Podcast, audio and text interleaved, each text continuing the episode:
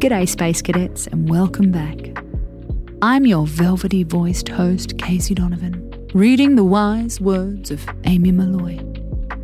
It's Tuesday, which means our theme is On a Roll, as we share mindfulness tips for energy and stamina. Let's talk about work-life balance, because, you know, we all really love to talk about it. Drop into any discussion about stress and work-life balance will soon come up. The pandemic made it impossible, or so we're told. Working from home is the enemy of work-life balance. But can we blame poor old COVID, or do we need to look further? According to researchers, our attitude to work-life balance is based on our parents.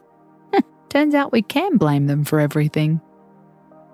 Researchers found that our upbringing can have a long-term impact on our work and career decisions. Most people fall into one of four camps. They willingly adopt their parents' model of work-life balance. They unintentionally adopt their parents' model.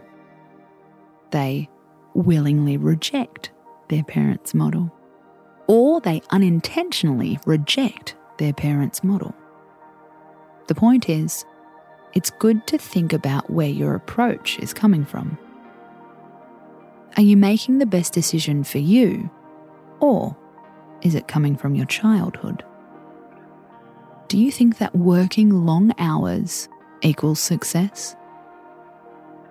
Are you a working parent who feels guilty?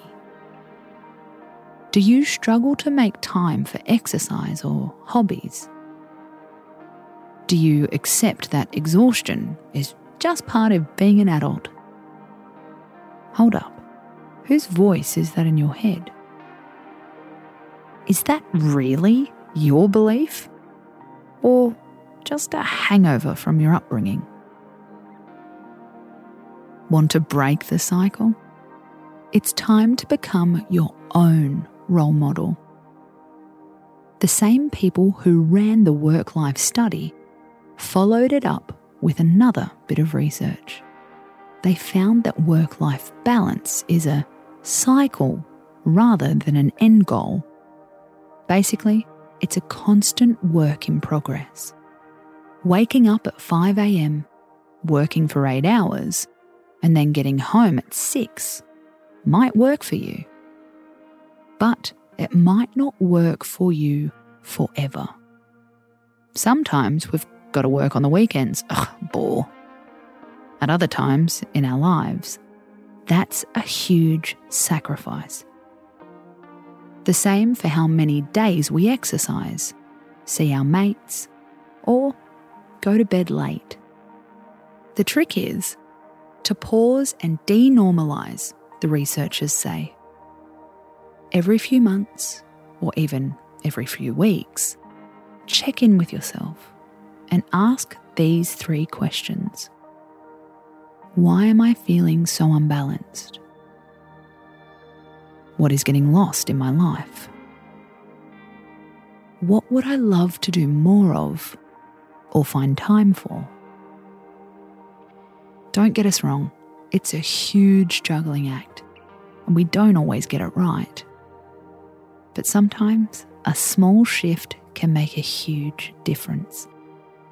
Take time to check in with yourself on the regular. Are you working too much? Do you need to rebalance your load? Is it time you became your own work-life role model? You might find out your work-life balance was wrong, or right for them, but wrong for you. I'm Casey Donovan, and you've been listening to The Space, a podcast written by Amy Malloy. Like us? Why not give us a follow on Instagram at @thespace_podcast? We'd love to see you there. Space out.